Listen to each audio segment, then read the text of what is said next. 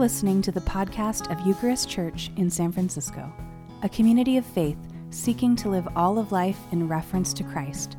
Join us now for this week's message.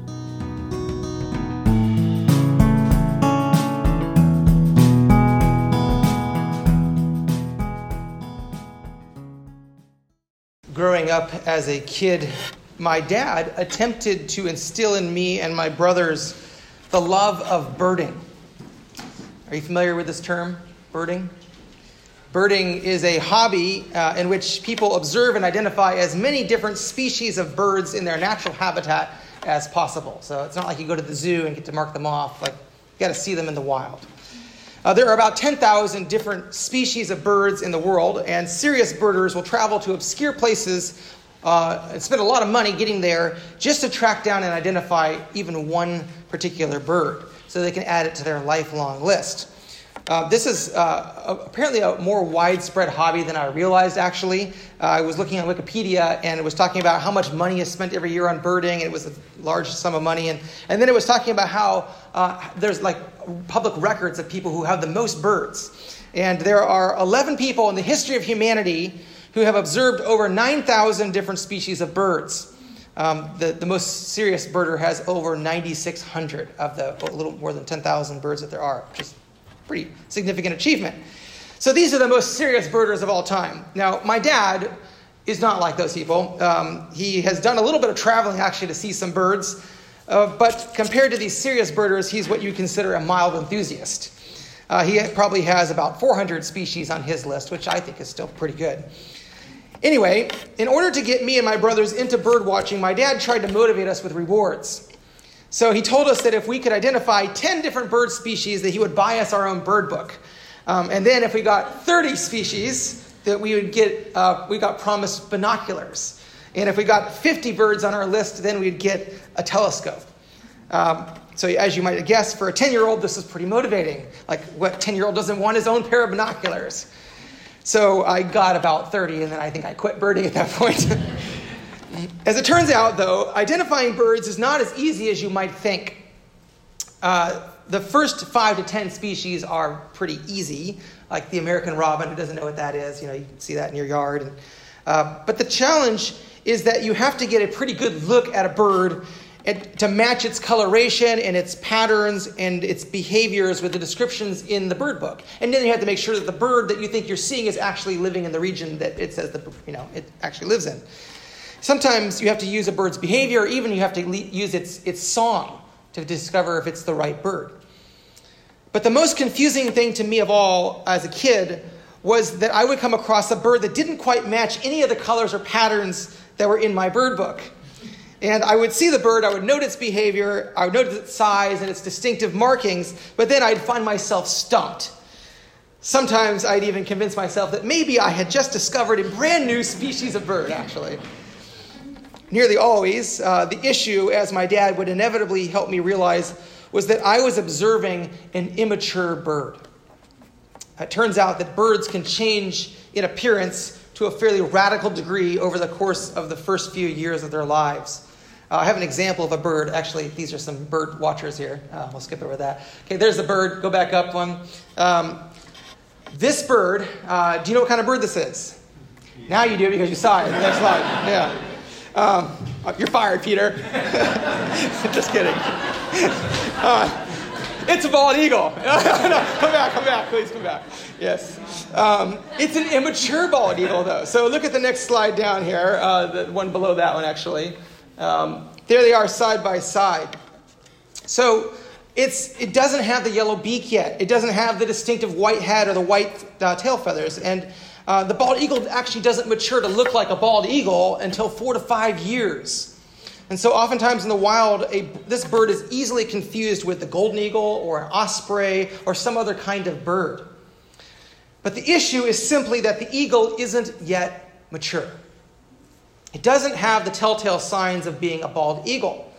And so at times, amateur birders like myself can find it difficult to recognize the bird for what it is, simply because it hasn't yet grown into full maturity. Now, I bring up this uh, rather random example because it occurs to me that it could provide an interesting parallel with what Saint Paul is addressing in the scripture reading that we heard read today from Colossians chapter one. Now, Paul doesn't use the word maturity anywhere in this passage, but it seems to me and to some of the commentators I was reading that he has a goal of clarifying what Christian maturity looks like. He's keen to help his readers identify some key markers of mature Christian faith. And so the question I want us to reflect on today is, what does a mature Christian look like? What does a mature Christian look like? It seems to me that this is a vital question. We live right now in a time in which the term Christian is applied quite loosely and broadly and with wide-ranging meaning. But the truth of the matter is that many of us, many of us lack a clear picture in our mind as to what a truly mature Christian is supposed to actually look like. Part of the challenge with talking about maturity is that it's easy to confuse a whole host of other things for maturity, or to make lots of false correlations. So, for example, unlike bald eagles, there is no guarantee that just because you grow older each year that you will be any more mature as a Christian. There's no guaranteed correlation between the two. And so we should be careful never to conflate age with maturity. Another error that we make is mistaking activity for maturity. Just because a person does a lot around the church or holds a bunch of offices or, or titles doesn't guarantee that he or she is mature. I can think of one or two examples in churches I've been in in the, in the past uh, where a person did a lot for the church, but nobody would have mistaken that person for being a mature Christian. They were just a busybody. Maturity does not directly correlate with activity. The same could be said of head knowledge. There are plenty of people who have advanced degrees in theology who might know a lot about the Bible or about Christian theology, but who nonetheless are immature Christians, or not even Christians at all in some cases. Uh, this may sound, uh, I mean, I risk sounding a bit harsh with what I'm saying here, but when I attended seminary, I was startled with how little maturity I discovered around me and my colleagues, and I should say that I include myself in that uh, group as well. Twelve years ago, I had a Master's of Divinity in hand, but I would dare say that it would be a mistake to apply the term mature Christian to me. Mere head knowledge does not equate to Christian maturity. Reading a lot of books does not make you a mature Christian. What about titles? Does a position or a title guarantee that a person has spiritual maturity? The gospel reading today highlights this fallacy. Jesus tells the now famous story about a man beaten by robbers and left for dead beside the road on the way from Jerusalem to Jericho. And then in his story, he tells about two types of religious leaders, a priest and a Levite, people who would have widely been assumed by Jesus' audience to embody spiritual maturity. But in the story, both the priest and the Levite separately encounter the man and then proceed to ignore him and walk away from him in his moment of need. As Jesus describes in the story, they literally passed by on the other side of the road so as to not be bothered by the man. Perhaps in order to avoid ritual contamination by this man that would prevent them from fulfilling their religious duties in the temple or something. It was another person. It was an untrained layman, a despised half-breed Samaritan who was an outsider to the fullness of God's revelation to the Jewish people. It was this man who embodied the vision of spiritual maturity in Jesus' story. The story is intended to tell, to tell us that this man, this Samaritan, expressed more spiritual maturity than the formally trained, title-bearing, robe-wearing priest and Levite. This echoes what we see across the stories of the Gospels, where Jesus is consistently critical of spiritual leaders of his time. It seems clear that Jesus saw no correlation whatsoever between holding a religious office and spiritual maturity. And the same is still true today, isn't it? We can't be sure just because someone is called pastor or father or deacon or catechist or even bishop or spiritual director or what have you, that this person is actually spiritually mature. A title does not guarantee spiritual maturity. If you've been around a church, you may have seen any number of things uh, unofficially correlated with maturity, whether it's a certain kind of moralistic rigidity or the avoidance of certain types of sin or public, uh, the public practice of certain disciplines. But I think it's important to note that none of these, that none of these are how Paul thinks about maturity when he offers thanksgiving for the report of the growth and maturity of the believers in Colossae in his letter to the Colossians. I want you to listen again to what he says in Colossians chapter one and verse four. You're welcome to follow along in the scriptures if you'd like to. Colossians chapter one and verse four, he says this: "For we have heard of your faith in Christ Jesus, and of the love you have for all the saints, because of the hope laid up for you in heaven." There it is. Paul's famous trio: faith, hope, and love. These, as far as Paul is concerned, form the framework or the outline of whatever is to be said about Christian maturity. In other words, you cannot talk about Christian maturity without coming back to these three: faith, hope, and love. And when Paul talks about faith, he's referring not merely to an intellectual assent to some ideas or some doctrines. He's describing the total surrender of your life to Christ, the entrusting of your whole identity to Christ. No hedging, no asterisks. To have faith in Christ is to go all in and to bet the farm completely on him. That's what he means by faith. When Paul speaks of hope, he's not referring merely to optimism, not to some extrapolated version of a future derived from today's circumstances. He's referring to a way of life that is totally dependent on a future that is promised to us in Christ, a future that may in fact appear to be a complete contradiction to the present trajectories evidenced by today's data.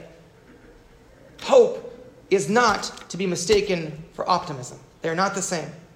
Hope is basing your life on the promises of God in Christ. Hope is about living from a secure future, which changes entirely the way that we think about and act in the present. And when Paul refers to love, he has in mind not primarily a feeling, not primarily the sensation of warmth in your heart, but a commitment to seek the good of others. Not merely those with whom we have a natural affinity, but all people, even enemies, as Jesus tells us, even strangers, like the man beside the road who needed to be helped by the Good Samaritan. But above all, Paul has in mind that we would seek the good of our brothers and sisters in the family of faith. After all, if you can't love your brother, as John says, you You shouldn't say you love God who you can't see. Jesus says in the Gospel of John chapter thirteen, "By this will everyone know that you are my disciples." What? If you love one another, right? If you love one another. Over and over again in the scriptures, we see that love, that love is the primary evidence of maturity. But this love is not something that we concoct on our own.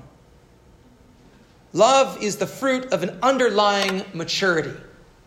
And maturity itself must never be seen as a kind of achievement of our own, as though it's something we can point to as an accomplishment. Maturity is simply what results from a life spent abiding in Christ. Jesus himself says in John chapter fifteen, "I am the vine, and you are the branches. If you remain in me and I in you, you will bear much fruit." That's a picture of maturity, bearing fruit. Trees don't bear fruit until they're mature. Plants don't bear fruit until they're mature. But he says, apart from me, you can do nothing. Nothing. It's interesting because we often associate maturity in a general human context with independence from others, or the, with the ability to pull yourself up by your own bootstraps and stand on your own two feet. That's how most people would define maturity in our culture. Children are considered mature adults when they can move out and take care of themselves and pay for their life. But for Paul and for the whole New Testament, maturity looks very different. According to verse eleven in Colossians chapter one, Paul associates maturity with relying on God's strength. Maturity is about relying on God's strength. He says this, may you, and he's speaking to the church in, in, in Colossae, and to us by extension, may you be made strong with all the strength that comes from his glorious power. Maturity, as Paul understands it, is not about becoming a powerhouse of your own strength. Maturity is the fruit of a long-term posture of total dependence on God. Let me say that again in a slightly different way.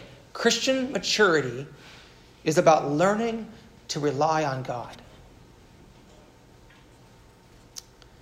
The, the Proverbs famously says, trust in the Lord with all your heart and lean not on your own understanding. Maturity never comes by looking at, to ourselves, or by measuring ourselves, or by evaluating ourselves, or worst of all, by comparing ourselves with others. Maturity is actually correlated to a kind of self-forgetfulness.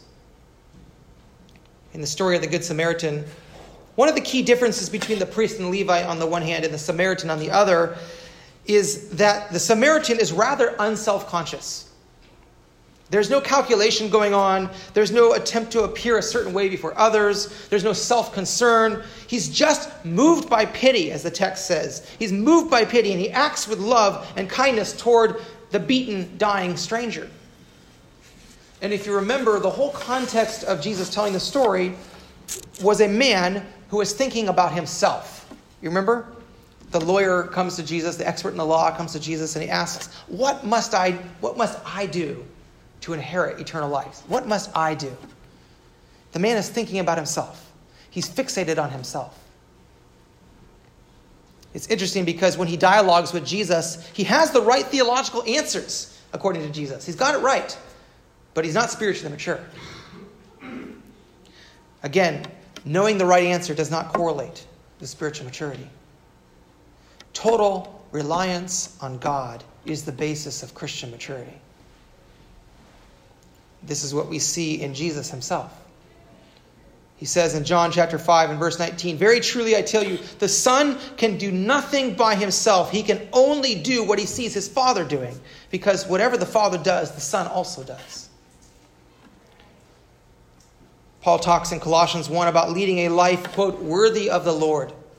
And this is exactly what he's talking about. A life worthy of the Lord is a life spent abiding in the Father, because that's what Jesus did.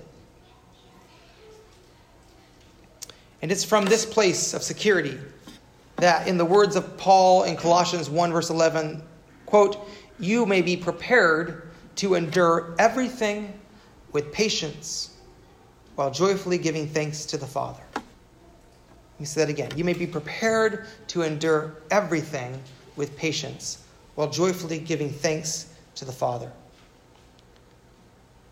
You see, it's only when we're truly abiding in Christ that we can patiently endure whatever life throws at us while maintaining a spirit of thanksgiving. If I'm honest with myself and with you, I'm a long ways from that. I get thrown off by the smallest things. A negative conversation, somebody questioning my motives about something I've done, traffic, and I'm going to be late to an appointment. These are small things. These are small things, but I'm embarrassed to admit that they have the power to totally upend my day. I'm far from enduring everything with patience while joyfully giving thanks to the Father. That's Paul's picture of maturity right there. Joyfully giving thanks to the Father, enduring all things with patience. The truth is that my daily existence, and I don't know if you resonate with this for yourself, my daily existence is far too high strung, too fragile. And what this points to is how much of my life is spent living from my own strength, trying to strain to achieve something on my own, grasping and trying to secure my own present and future circumstances. And if I'm to take what Paul is saying in this passage seriously, these moments are evidence of my immaturity. Paul wants to remind us, what Paul wants to remind us about is the tremendous underlying security that we have been offered in Christ. We've all been offered it. He wants to remind us that all of the big stuff has already been handled by God. And so by implication, he can handle the small stuff in our lives if we'll let him. Listen to how Paul puts it in Colossians one, twelve through fourteen. He, the Father, he says, has, quote, enabled you to share in the inheritance of the saints. He's enabled you. He's made it possible for you to have an inheritance. And then he goes on to say, he has rescued us from the power of darkness. He's done that. He's rescued us. And he's transferred us into the kingdom of his beloved Son. And he has offered us redemption. That's being purchased out of slavery. He has bought us out of slavery. And he's offered us the forgiveness of sins. He's enabled you to share in the inheritance. He's rescued you from the power of darkness. He's transferred you into the kingdom of his Son. And he's offered you redemption and forgiveness of sins. And these are like the, these are the giant things. These are the big things, right? It seems that what Paul is saying is that it's only when we can begin to wrap our hearts and our minds around all that God has secured for us, that we can truly begin to live with joy and thanksgiving no matter what we face. This is the picture of Christian maturity. And this is our invitation. So I don't know about you, but if I'm going to move toward this kind of maturity, I need to be reminded on a regular basis about how God has already handled all of the big stuff in my life. I need to be reminded about the unshakable hope that is held out to me in Christ. I need to be reminded about the trustworthiness of God and his unceasing love for me, because it's when I lose that script that I fall back into my well-worn patterns of immaturity. One of the reasons we gather together on Sundays here is to be reminded about who God is, about what he has done for us in Christ. So today, I actually want to have you listen really attentively to the creed. The creed, you know, is the outline of what God has done. It just tells you he's taking care of these major things. He's got it all in his hands. And then when we come to the point where we receive communion, I want you to receive in your hands the tangible reminder of the security that you have in Christ. That Christ has died, Christ has risen, and Christ will come again. So whatever you're facing in your life, it fits within that narrative. And you can have peace, and you can have patience, and you can joyfully give thanks to the Father and all those things. May God Almighty draw each of us into a place of joyful, joyful thanksgiving in his presence today. In the name of the Father, and the Son, and the Holy Spirit. Amen.